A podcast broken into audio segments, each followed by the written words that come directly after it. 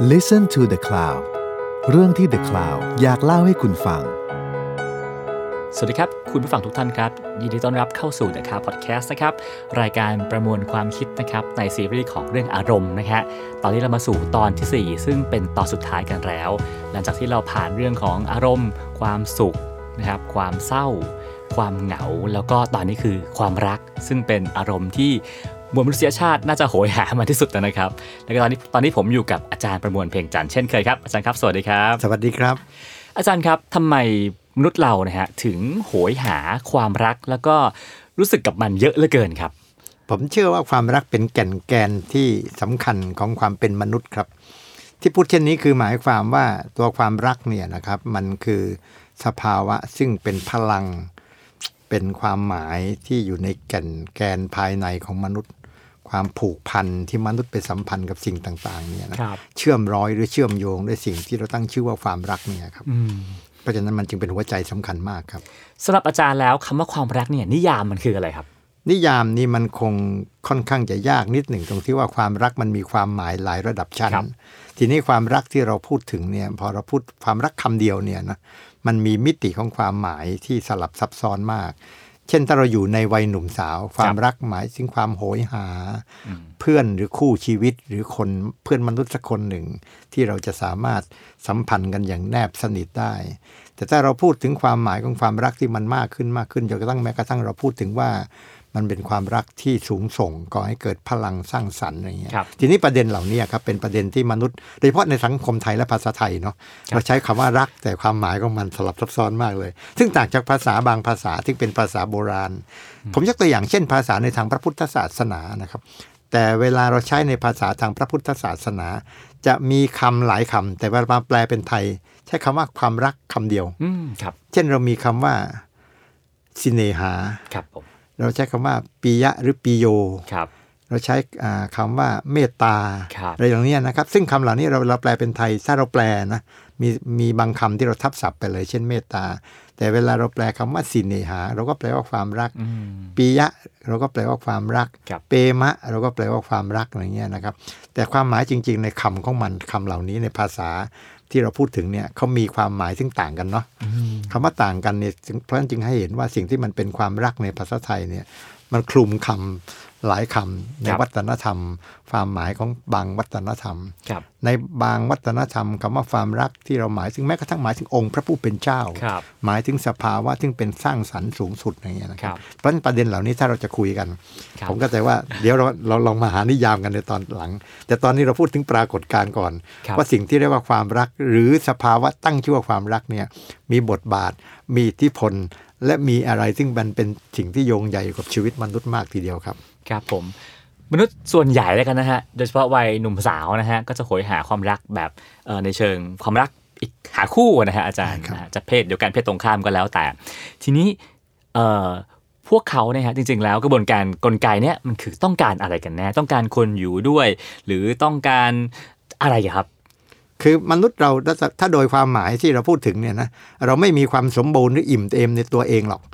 ความหมายที่ว่าเราจึงโหยหาเพื่อนมนุษย์สักอีกสักคนหนึ่งครับมาทำให้เราเกิดความรู้สึกที่มันเติมเต็มอะครับถ้าในภาษาที่เขาพูดเป็นภาษาทางวิชาการหรือปรัชญาอะไรก็ว่าไปบอกมนุษย์นี่มัน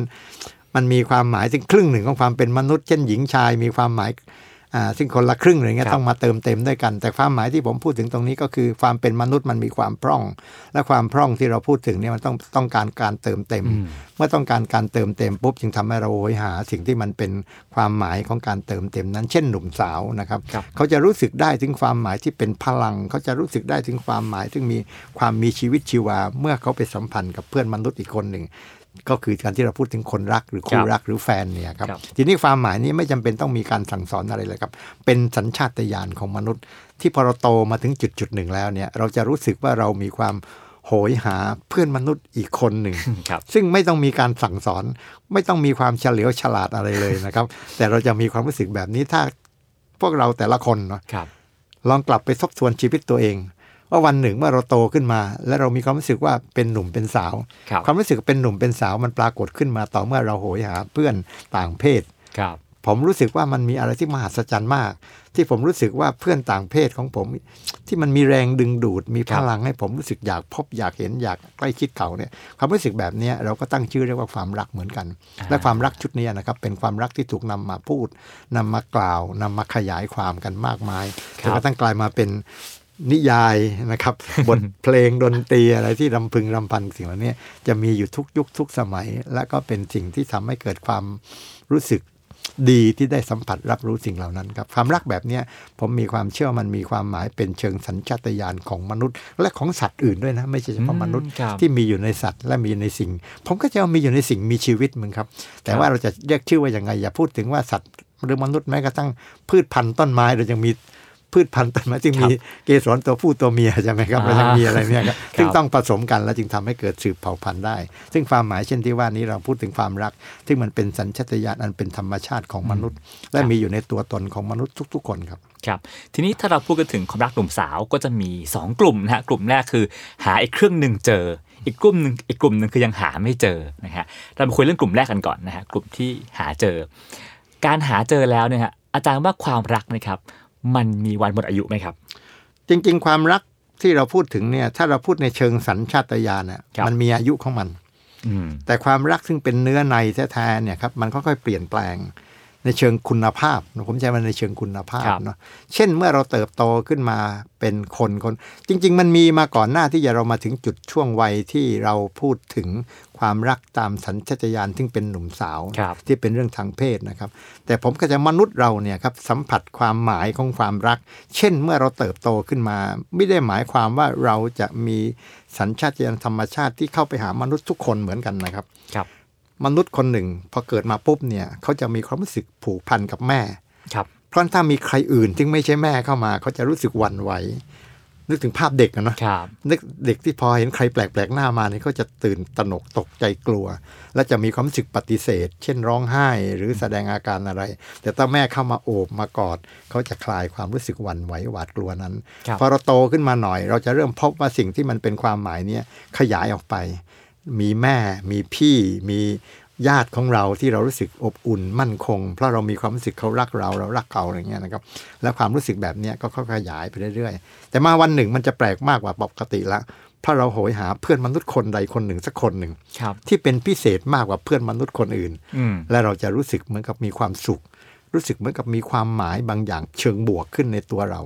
เราอาจจะเป็นคนอ่อนแอ แต่เราจะรู้สึกเข้มแข็งกับคนคนนี้ เราอาจจะรู้สึกเป็นคนไม่ค่อยกล้าหาญแต่ครักับบคนนี้เราจะกล้าหาญอย่างเงี้ยนะอ่าเราอาจจะมีอะไรหลายอย่างทีนี้ความหมายแบบเนี้ยผมก็จะว่ามันมีกระบวนการที่อยู่ในใจมนุษย์นี่แหละครับ แต่มันมีการพัฒนาการทีนี้คำถามว่ามันมีหมดอายุไหม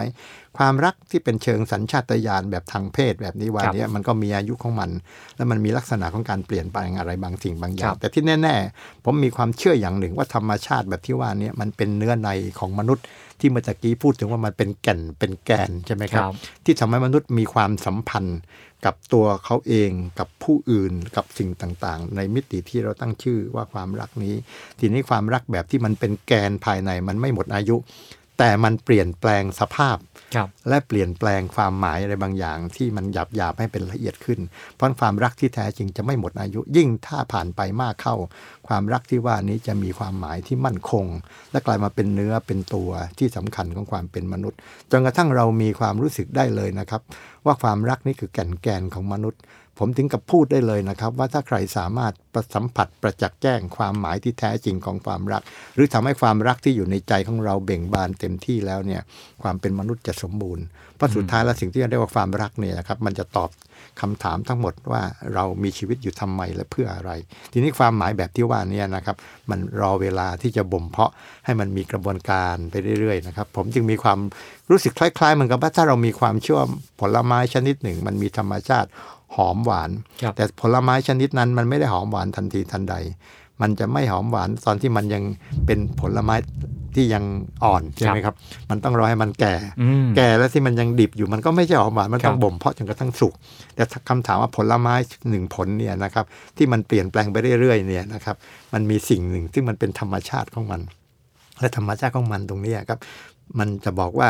วันหนึ่งความเปรี้ยวหมดอายุครับก็เปลี่ยนเป็นความหวานครับแต่ธรรมชาติของความเปรี้ยวความหวานนี่มันค่อยๆเปลี่ยนไปเรื่อยครับๆที่ประเด็นเหล่านี้ผมมีความรู้สึกว่ามันเป็นคุณภาพอืมทีนี้เป็นคุณภาพของความเป็นมนุษย์ และคุณภาพที่ว่านี้นะครับ มันแฝงมันเร้นมันซ่อนอยู่ในเนื้อในตัวเราเนี่ยครับเพราะทันทีที่เราเกิดมาเป็นมนุษย์เนี่ยผมเชื่อว่าเรามีธรรมชาติของความรักแฝงเร้นไว้แล้วครับครับผมซึ่งถ้าอาจารย์บอกว่าเออความรักของบางคนอาจจะสุกงอมขึ้นพัฒนาเป็นแก่นที่หอมหวานขึ้น แต่หลายๆคนก็จะบอกว่าคบกันไปนานๆแล้วเนี่ยมันเริ่มจืดจางมันเริ่มไม่ตื่นเต้น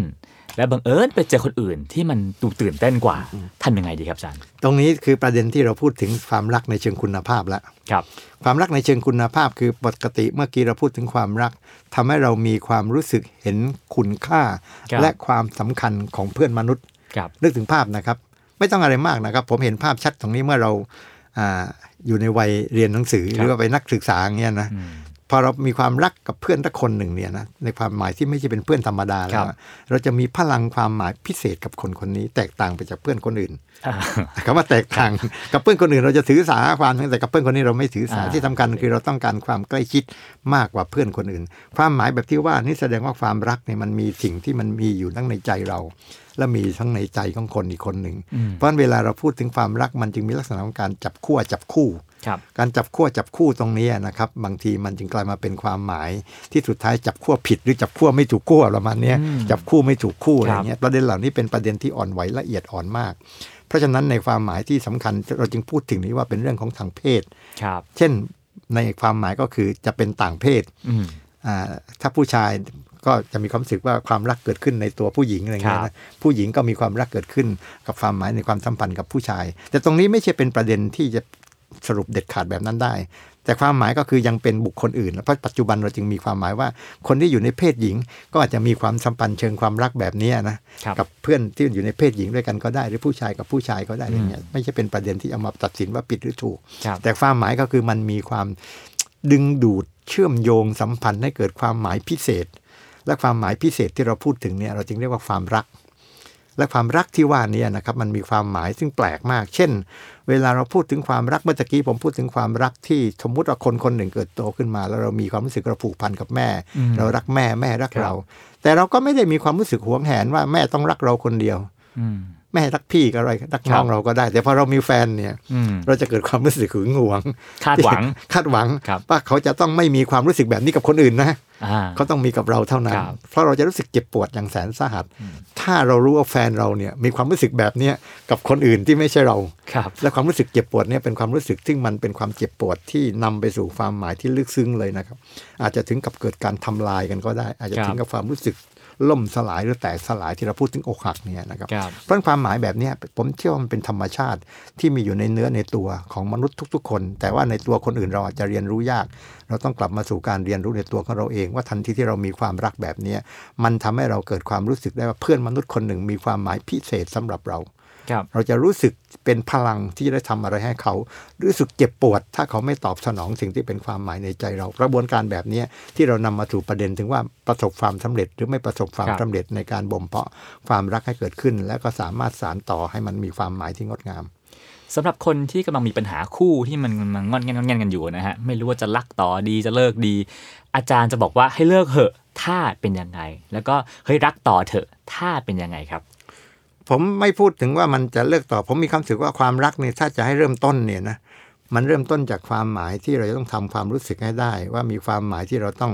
บ่มเพาะความรักให้เป็นครับทีนี้บ่มเพาะความรักให้เป็นในความหมายเมื่อตะกี้ผมพูดถึงว่าในกรณีที่เราเติบโตขึ้นมา เราสัมผัสความรักในความหมายที่ผู้อื่นรักเรานะอืมเพราะฉะนั้นเวลาเราเติบโตขึ้นมาปุ๊บเราโหยหาความรักในความหมายว่าจากใจผู้อื่น เช่นว่าเราเป็นลูกขึ้นมาเนี่ยเราโหยหาความรักจากแม่ และเราก็ตอบคืนความหมายนั้นด้วยการรักแม่นะครับ แต่พอเราโตขึ้นมาโตขึ้นมาโตขึ้นมาเนี่ยผมก็จะมนุษย์เราเนี่ยจะต้องเกิดการเรียนรู้จนกระทั่งสามารถทำให้เกิดความหมายของความรัก ที่ไม่ใช่เป็นฝ่ายถูกรักอยู่ฝ่ายเดียว แต่ต้องมีความสามารถที่จะรักผู้อื่นเป็นด้วยเพราะในความสัมพันธ์ที่เวลาเราพูดถึงความเป็นแฟนกันเนี่ยนะคครัรับบมันมีความหมายอันหนึ่งที่กลายมาเป็นความหมายซึ่งเป็นความเจ็บปวด คือเราโหยหาความรักจากผู้อื่นอืม ต้องการความรัก ต้องการความรักครับจากผู้อื่น ต้องการให้ผู้อื่นมารักเราครับ และเราเป็นฝ่ายถูกรักอืมความรักในความหมายเนี่ยจะนำไปสู่ความเจ็บปวดเพราะสุดท้ายถ้าผู้อื่นไม่รักเราตามที่เราต้องการเราจะรู้สึกผิดหวัง หรือเขารักเรานั่นแหละ แต่ไม่มากเท่ากับที่เราต้องการ เราคก็รับผิดหวังอยู่ดีครับทีนี้ความหมายแบบที่ว่าเนี่ยผมจึงบอกว่าถ้าเราเติบโตขึ้นมาแล้ว ความรักที่เราพูดเมื่อตะกี้ผมใช้สับแสงทางพระพุทธศาสนาเนี่ยครันะบ สับแสงที่ว่านี่มีเนยยะที่สำคัญนะสับแสงที่สำคัญก็คือเมื่อเรามีสินเนหา ก็คือมีสิ่งมาพัวพันกับเราสินเนหา หรือปีปียะเนี่ยนะมันมีความหมายถึงเป็นความรักที่เราโหยหา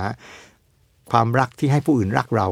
ให้ผู้อื่นสยบสมยอมและให้ผู้อื่นยอมเป็นของเรา เราใช้ว่าเป็นของเราเนาะครับเป็นของเราคือเราครอบครองเขาอะทีนี้ความหมายแบบเนี้ยจึงเป็นความหมายที่นำไปสู่การต่อสู้แย่งชิงกันอืมว่าสุดท้ายแล้ว เราจะเป็นของเขาหรือเขาจะเป็นของเราประมาณเนี้ยนะซึ่งความหมายเนี้ยเป็นความหมายที่ละเอียดอ่อนครับผมจึงมีข้อเสนอที่จะคุยกันในรายละเอียดลงไปลึกว่า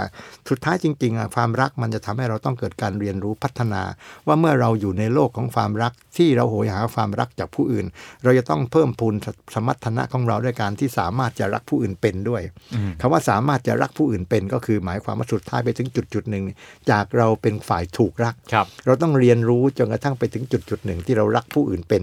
และสามารถรักผู้อื่นได้ ซึ่งตรงนี้เป็นหัวใจที่ผมก็ใจว่าละเอียดอ่อนมากครับมากผมในการเรียนรู้ เรื่องความหมายของชีวิตและคู่ชีวิตครับ ผมว่าทุกคนที่เป็นผู้ฟังนะฮะอาจจะบอกว่าหุยรักคนอื่น รักเป็นก็นี่ไงไปจีบเขาเนี่ยรักเขาอยู่ อย่างนี้ไม่ใช่เรียกว่ารักเป็นไหมครับอาจารย์ตรงนี้ยังมีความรู้สึกว่าต้องการให้เขารักเรายังไงครับ คือหมายความว่าถ้าเขาไม่รักเราเราก็แสดงว่าเราล้มเหลวจีบเขาไม่ติด แปลว่าจีบเพื่อหวังผล ใช่ จีบเพื่อหวังผลอืมผมจึงใช้ภาษาของของผมนะเวลาคุยกับอ่าคนที่อยู่ในรุ่นลูกศิษย์ผมบอกว่า สิ่งที่มันเป็นหัวใจสำคัญของการบ่มเพาะความรัก สิ่งที่เป็นความหมายที่สำคัญของเราเราต้องมีความสามารถที่จะรักผู้อื่นเป็น เราต้องตั้งจิตปรารถนาที่จะเป็นแฟนที่ดี อย่าไปตั้งจิตปรารถนาที่จะมีแฟนที่ดี โอ้โห อันนี้อันนี้ดีมากครับอาจารย์ช่วยขยายความหน่อยครับ การที่เราตั้งจิตปรารถนาที่จะเป็นแฟนที่ดี นั่นคือความหมายที่เราต้องการบ่มเพาะความรักให้เกิดขึ้นในใจเรา แต่ถ้าเราปรารถนาที่จะมีแฟนที่ดี คือเราปรารถนาให้เขามีความรักขึ้นในใจของเขาและมารักเรา และคือความปรารถนาที่จะมีแฟนที่ดีจะนำไปสู่ความผิดหวังอืมเพราะอะไรเพราะเราไปคาดหวังความรักจากคนอื่นครับแต่เราไม่ได้บ่มเพาะความรักขึ้นในใจเราเองอืมคือหมายความว่าเราจะรักเขาต่อเมื่อเขารักเราอะ เราไปสร้างเงื่อนไขโดยที่ไม่รู้ตัวขึ้นมาแบบนั้นครับคุณต้องรักผมก่อน ผมจึงจะรักคุณประมาณนี้ใช่ไหมครับและความหมายแบบนี้จะนำไปสู่ความผิดหวัง เพราะอะไรครับ เพราะความรักแบบนี้ เราจะโหยหาสิ่งที่มันเป็นความรักในความหมายที่เราเป็นฝ่ายถูกรัก อืมเราเป็น beloved ไม่ใช่ lover เพราะฉะนั้นความหมายแบบนี้นะครับ เราก็ทำให้ตัวเราเองเป็นฝ่ายถูกรักและเราจะรู้สึกความหมายในความหมายที่เราไม่รู้ตัวนะครับครับแต่มันเริ่มต้นจากการที่เราโหยหาจะมี คนรักที่ดีหรือมีแฟนที่ดีหรือมีคู่ชีวิตที่ดีความหมายที่ว่านี่คำว่าที่ดีเนี่ยมันอยู่ในเงื่อนไขที่เขาต้องเป็นอย่างที่เราต้องการนะ แต่ถ้าเราปรารถนาจะเป็นแฟนที่ดี นั่นก็คือหมายความว่าเราจะต้องการบ่มเพาะให้เรามีความรักที่ดี ที่งดงามครับที่เติบโต ในความหมายเช่นเราจะเกิดการเรียนรู้คำว่าเกิดการเรียนรู้คือการทำให้เกิดการเปลี่ยนแปลงในตัวเองเพราะสุดท้ายหน้าที่ในการที่จะเป็นคนรักหรือเป็นที่รักเนี่ยเราอยู่ที่เราอะนะเพราะฉะนั้นถ้าหากว่าเรามีความสัมพันธ์กับคนรักของเราแล้ว และความหมายที่มันเป็นความสัมพันธ์นี้มันปกพร่อง มันจึงไม่ใช่เป็นสิ่งที่เราต้องไปโทษเขาครับแต่เราจะต้องทำสิ่งที่มันเป็นความหมายของการที่จะบ่มเพาะตัวเราเอง เพราะสุดท้ายแล้วความรักมันเป็นปฏิสัมพันธ์ครับปฏิสัมพันธ์คือมันต่างให้ต่างรับ ไม่มีใครสามารถที่จะรับฝ่ายเดียวหรือ หรือให้ฝ่ายเดียวได้ครับ ความรักมันไม่ใช่เป็นสิ่งของที่ว่าเรามีความรักและยื่นให้เขาแล้วเขารับไปเราเป็นผู้ให้เขาความรักคือสิ่งที่มันปลูกสร้างอะ ผมใช้ภาษาว่ามันเป็นสิ่งที่ปลูกสร้าง ความรักไม่เคยสำเร็จรูป เบ็ดเสร็จนะครับ มันต้องค่อยๆ ปลูกสร้างเติบโตขึ้นเรื่อยๆๆสุดท้าย ถ้าเราสามารถรักผู้อื่นเป็นนะครับ เราจะสามารถบ่มเพาะความรักขึ้นในใจของเรา แล้วก็เป็นปัจจัยเกื้อหนุนจะไปบ่มเพาะให้เกิดความรักขึ้นในใจของคู่รักของเราด้วย และความหมายแบบนี้ผมจึงบอกว่าถ้าในความหมายของผมนะครับ เราจะต้องตั้งประเด็นว่าเราต้องรักให้เป็น นั่นก็คือตั้งความปรารถนาว่าเราจะเป็นคนรักที่ดี ครับผมแปลว่าถ้ากำลังมีปัญหาชีวิตคู่กันอยู่นะฮะอย่าเพิ่งไปคาดหวังว่าคู่ของท่านต้องทำอย่างนั้นอย่างนี้ใช่แก้ปัญหาตัวท่านก่อนนะฮะว่าต้องทำอย่างไรใช่เช่น ถ้าสมมุติว่าถ้าความรักมันจะเติบโตเข้มแข็งได้ครับต้องมีความซื่อสัตย์ต่อกัน อ่า เพราะเราต้อง สร้างความซื่อสัตย์ซื่อตรงขึ้นในตัวเราเองก่อนอ่าอย่าไปคาดหวังความซื่อสัตย์จากเขาคเพรับราะถ้าผมเป็นอย่างนั้นหมายความว่าคุณต้องซื่อสัตย์คุณอ่าอย่าประมาณเนี้ยนะครับครับ ทีนี้ผมความหมายแบบที่ว่าเนี้ผมก็จะความรักนี่มันเป็นสิ่งที่แปลกมากนะ คือหมายความว่าเราต้องการอย่างไร นั่นแหละคือสิ่งที่ตอบตัวเองให้ได้ว่าเราต้องทำอย่างนั้น อืมครับ ถ้าเราต้องการให้เขาเป็นคนรักเดียวใจเดียว เราก็ต้องรักเดียวใจเดียวต่อกับเขาครับถ้าเราต้องการให้เขาซื่อสัตย์ต่อเรา เราก็ต้องซื่อสัตย์ต่อเขา ถ้าเราต้องการให้เขานุ่มนวลอ่อนโยนต่อเรา เราก็ต้องนุ่มนวลอ่อนโยนต่อเขา ซึ่งความรักแบบเนี้ยเป็นความรักที่เรียกว่าเพศสัมพันธ์ครับไอ้ความรักที่เป็นเพศสัมพันธ์เนี่ยนะครับมันมีความหมายที่ลึกซึ้งนะครับ เพราะความหมายที่เป็นเพศสัมพันธ์คือทำสิ่งที่มันจะทำให้คู่รักเนี่ยมีความสุขครับไม่ใช่ต้องการความสุขอืม จากคู่รักนะครับ แต่ต้องการตั้งความหมายให้เขามีความสุขที่นี่ความหมาย เช่นที่ว่าเนี่ยมันเป็นรายละเอียดที่มนุษย์เนี่ยต้องเรียนรู้ครับและการเรียนรู้ผ่านการผ่านผมจึงบอกว่าในหัวใจของมนุษย์เราเนี่ยครับไม่มีการเรียนรู้อะไรที่ยิ่งใหญ่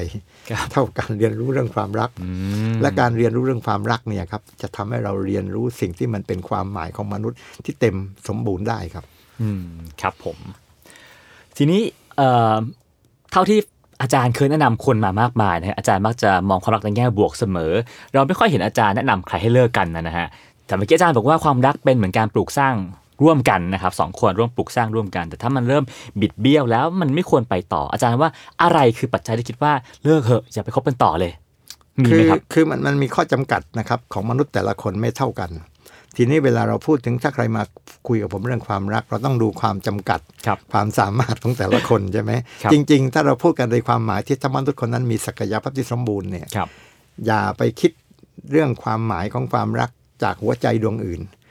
อย่าไปใช้ความรักในความหมายคือตัดสินคนอื่น ให้ใช้ความรักในความหมายเชิงที่จะต้องบ่มเพาะความรักขึ้นในใจ เพราะถ้าเรามีความรักที่งดงามให้กับใจอีกดวงหนึ่งนะครับเขาก็จะเกิดความรักที่งดงามตอบคืน แต่เราต้องไม่คาดหวัง ความรักที่มันเป็นปัญหามากคือมันเป็นความคาดหวัง และเป็นความคาดหวังที่ผมพูดเมื่อตะกี้ว่าเป็นความคาดหวังให้เขาเป็นคนรักที่ดีของเราครับผมเพราะฉะนั้นเวลามีความปกพร่องใดขึ้นเราจึงโยนไปให้เป็นความผิดของเขา ว่าเขาไม่สมบูรณ์เขาไม่ถูกอย่างเงี้ยนะครับ แต่ในความหมายที่แท้จริงอะนะครับ ความรักคือพลังที่ทำให้เราเนี่ยครับสร้างความสมบูรณ์ขึ้นในตัวเรา ผมใช้ภาษาภาษาหนึ่งนะครับ ซึ่งคนฟังอาจจะไม่เข้าใจผมใช้ว่าต้องทำอย่างไรให้ความรักเป็นกระ บวนการบ่มเพาะให้เกิดความรักที่บริสุทธิ์ขึ้นในใจเราครับผมความรักที่บริสุทธิ์ขึ้นในใจเราคือความรักที่ต้องไม่คาดหวังผล จากคนอันเป็นที่รักเพราะถ้าเราไปคาดหวังผลจากคนอันเป็นที่รักเนี่ยนะครับ มันจะทำให้เราจะผิดหวังอยู่ร่ำไป เพราะเมื่อไม่ได้ผลตามใจที่ปรารถนา เราจะทำให้เราเกิดความรู้สึกที่ผิดหวังนะครับ ผมจึงพยายามจะเทียบเคียงอย่างนี้ครับว่าความรักที่บริสุทธิ์เนี่ยจริง ๆ มันปรากฏอยู่ในใจของคนที่เป็นแม่เพ ราะคนที่เป็นแม่เนี่ยนะครับจะมีความหมายอันเป็นความรักที่บริสุทธิ์เกิดขึ้น เมื่อเธอมีลูกครับคนที่เป็นแม่เนี่ยครับไม่จำเป็นต้องใช้ความคิดเชิงเหตุผลใดๆเลยนะครับ เธอสามารถที่จะมีความรัก และความรักก็จะเป็นพลังที่ทำให้เธออุทิศทุ่มเท เพื่อจะปฏิบัติกิจต่างๆ เพื่อลูกของเธออมเธอไม่ตั้งคำถามได้ทั้งไปนะครับ ว่าทำไมต้องต้องทำครับเพราะมันมันมีคำตอบอยู่ในใจว่าเพราะรักก็จึงทำใช่ไหมครับ และเธอไม่ตั้งคำถามนะครับว่าจะได้อะไร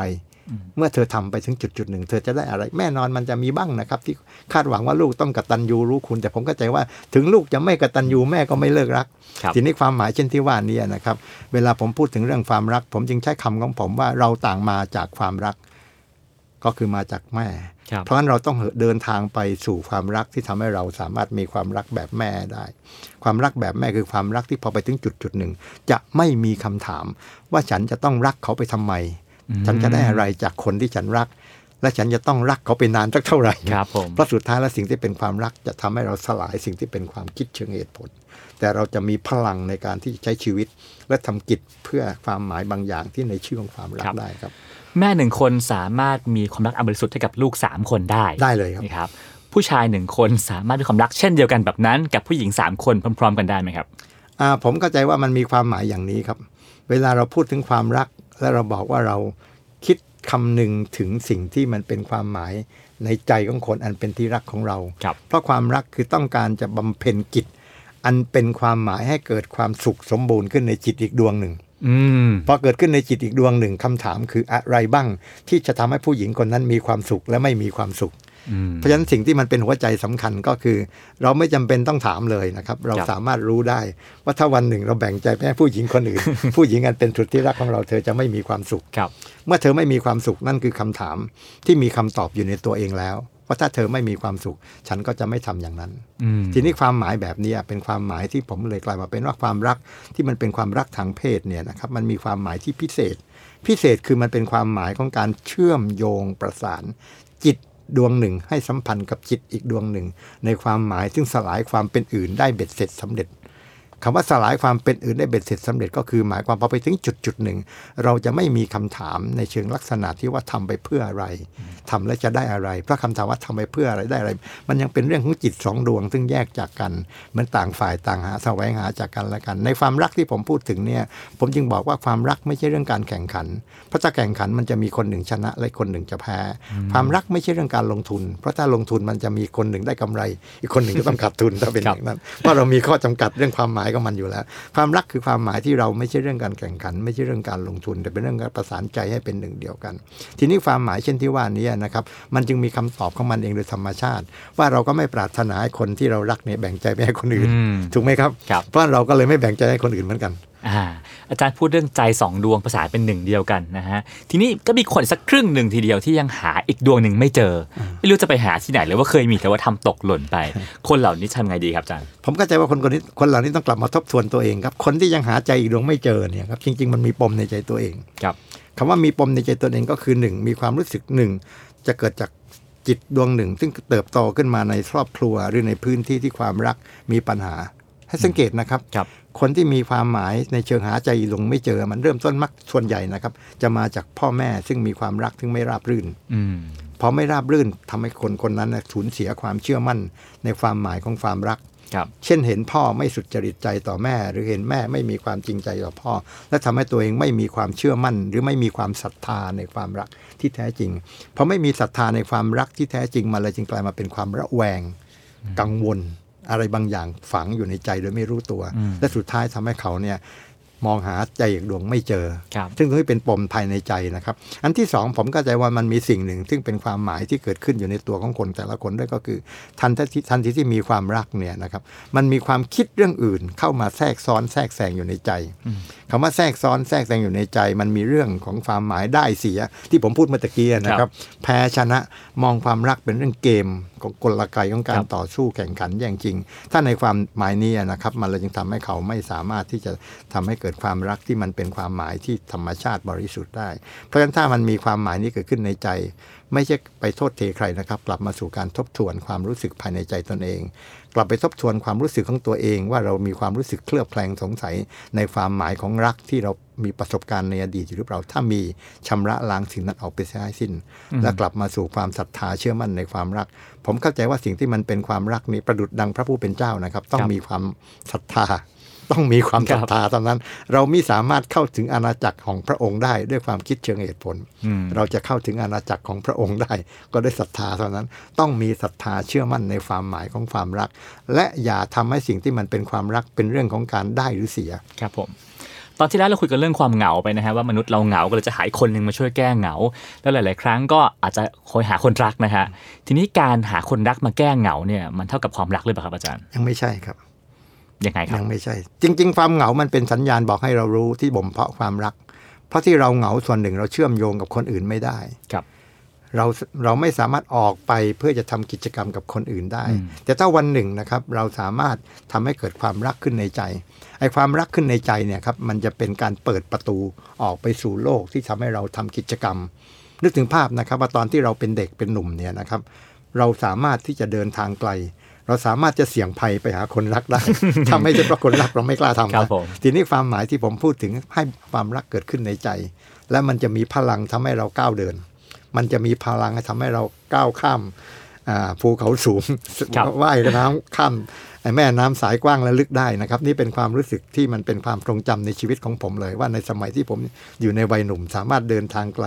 เพื่อจะไปหาบุคคลนั้นเป็นที่รักได้ไม่รู้สึกเหน็ดเหนื่อยทั้งที่ความจริงเหนื่อยนั่นแหละครับแต่เราให้ความสำคัญกับความรักมากกว่าความรู้สึกเหนื่อยครับเพราะเราจึงยอมทนเหนื่อย เราสามารถทำสิ่งที่เป็นการเสี่ยงภัยได้ เพื่อไปหาคนที่เรารัก ความรู้สึกแบบนี้เป็นความรู้สึกที่เป็นสัญชาตญาณแต่เป็นสัญชาตญาณที่เราสามารถทำให้มันเกิดปัญญายาณเพื่ออย่างรู้ธรรมชาติของตัวเราและธรรมชาติของมนุษย์ได้ เพราะในความหมายที่ผมพูดถึงเนี่ยนะครับ เรื่องความรักจึงเป็นเรื่องที่วิเศษที่สุดอืมที่มนุษย์ทุกคนมีโอกาสเรียนรู้เท่ากัน ขอให้เรานะครับเปิดใจรับรู้สิ่งที่เป็นธรรมชาตินี้ และกระหนักที่จะเรียนรู้ความหมายนี้เกิดขึ้นจากแม้กระทั่งยามที่เราเจ็บปวด จากความผิดหวังหรืออกหักเนี่ยครับนั่นคือบทเรียนที่เลอเลิศที่สุดที่เราจะน้อมใจเพื่อไปจะเรียนรู้ถามว่าทำไมเราถึงรู้สึกเจ็บปวดครับทำไมจึงรู้สึกแบบนั้นกับความหมายกับคนคนนี้ นั่นคือสิ่งที่เราเป็นเป็นบทเรียนที่เรากำลัง จะได้เรียนรู้แล้ว ถ้าเราเรียนรู้เราจะพัฒนาความหมายของมนุษย์ได้มากมายมหาศาลเลยครับ ครับผม วันนี้เราคุยกันมาค่อนข้างเยอะเกี่ยวกับเรื่อง เราจะมองตัวเองยังไง จะให้รักให้เป็น แล้วก็รักอย่างไม่มีเงื่อนไขนะครับ ทีนี้คำถามก็คือว่าแล้วเราจะรู้ได้ยังไงครับว่าความรักที่เราได้มาเนี่ยเป็นความรักที่บริสุทธิ์เป็นความรักที่ไม่มีเงื่อนไข แล้วก็นี่แหละคือรักแท้เราจะดูมันออกได้ยังไงครับอาจารย์ คือถ้าเรากลับไปสู่ความหมายของรักเป็นเนี่ยนะครับ ความรักเป็นความหมายก็คือเราสามารถที่จะรักผู้อื่นได้เนี่ยนะครับ นั่นแหละคือความหมายที่เรากำลังพูดถึงถึงที่ว่ารักแท้ ผมใช้ภาษาของผมว่ารักที่บริสุทธิ์อืมความรักที่บริสุทธิ์คือความรักที่ทำให้เรามีพลังที่จะกระทำกิจ อันเป็นความหมายที่ยุ่งยากได้ โดยไม่ยุ่งยาก พูดกันตรงๆก็คือถ้าเรามีความสามารถนี้นะครับ แล้วก็ทำสิ่งนี้นะครับ ผมจึงบอกว่าอย่าไปถามว่าจะได้อะไรจากคนที่เรารัก แต่ต้องมีคำถามเสมอว่าเรามีความสามารถที่จะให้ทุกสิ่งกับคนที่เรารักได้หรือไม่ ถ้าเราสามารถให้ทุกสิ่งกับคนที่เรารักได้นั่นแหละคือความหมายของรักแท้เพถ้าราะมีรักแท้เราไม่สามารถพิสูจน์ได้จากใจคนอื่นนะครับ พิสูจน์ได้จากใจเราเองเท่านั้น ถ้ามีคนสามคนชอบเราพร้อม ๆ กัน แล้วควรจะเลือกคนไหนเราจะวัดจากอะไรครับอาจารย์ จริงๆ ถ้าโดยสัญชาตญาณเนี่ยครับตอบได้เลยครับว่ามีคนใดคนหนึ่งที่เราสามารถทำให้เขาได้อย่างสุดชีวิตจิตใจก็เลือกคนนั้นนะครับ แต่ไม่ใช่ถามว่าเอ๊ะเราจะได้จากคนไหนมากกว่ากันนะครับ ถามว่าเราสามารถให้กับใครคนไหนได้มากที่สุด เราก็รักคนนั้นนะครับ อืมครับ นั่นก็เป็นเรื่องของความรักซึ่งเป็นอารมณ์แห่งมนุษยชาตินะครับ ได้มาก็ดีใจ เสียไปก็โศกเศร้านะฮะก็แหม ซีรีส์นี้นะฮะเรื่องอารมณ์ก็เดินทางกันมาถึงตอนจบแล้วฮะน่าเสียดายนะที่เวลาเรามีน้อยมากๆ ตั้งแต่เรื่องของความสุขนะฮะเรื่องของความเศร้า ความเหงา แล้วก็ความรักนะฮะก็อาจารย์คิดว่าการที่เรารู้จักเรื่องอารมณ์เหล่านี้ประโยชน์ของมันคืออะไรครับ ได้รู้จักตนเองและโลกที่เราอยู่ครับ เพราะสิ่งที่มันเป็นความลี้ลับ และเป็นปริศนาสำหรับเราเนี่ยครับเพราะเราไม่เข้าใจสิ่งที่เป็นความหมายทั้งสี่หัวข้อนี้ที่มีอยู่ในใจตนเอง พอเราไม่เข้าถึงความหมายทั้งสี่หัวข้อนี้ที่มีในตัวเอง ก็ทำให้โลกข้างนอกก็พร่าเรือนและสับสน เมื่อใดเราทำสามหมายทั้งสี่ความหมายนี้ให้กระจ่างชัด โลกข้างนอกก็จะชัดเจนกับเรา และเราก็จะอยู่บนโลกใบนี้ได้อย่างมีความหมายที่ดีครับเรียกว่าเป็นอารมณ์ดีได้ไหมฮะอาจารย์ ใช่ได้ครับ และที่สำคัญคือสิ่งที่เราพูดถึงว่าอารมณ์เนี่ยนะครับทันทีที่เราเข้าถึงนะครับ ภาษาที่เราใช้กันในทางศาสนาเนาะความรู้ที่สูงส่งและเป็นความรู้ที่ดีที่สุด คือรู้แจ้งอารมณ์ที่ปรากฏขึ้นในใจเองครับอืมครับผมและนั่นก็คือเหตุผลที่เราชวนอาจารย์ประมวลเพลงจันทร์มาคุยกันเรื่องอารมณ์นะครับ ซึ่งเป็นซีรีส์แรกนะฮะของ The Cloud Podcast ของเรานะฮะซึ่งก็หวังว่าเดี๋ยวจะมีโอกาสชวนอาจารย์มาคุยกันในโอกาสต่อๆไปอีกนะครับผมยินดีครับงั้นวันนี้ก็ต้องขอบคุณอาจารย์ประมวลเพลงจันทร์มากๆนะครับแล้วก็หวังว่าเราจะพบกันใหม่อีกนะครับ ครับผมสวัสดีครับ สวัสดีครับ ติดตามเรื่องราวดีๆ และรายการอื่นๆ จาก The Cloud ได้ที่ readthecloud.co หรือแอปพลิเคชันสำหรับฟังพอดแคสต์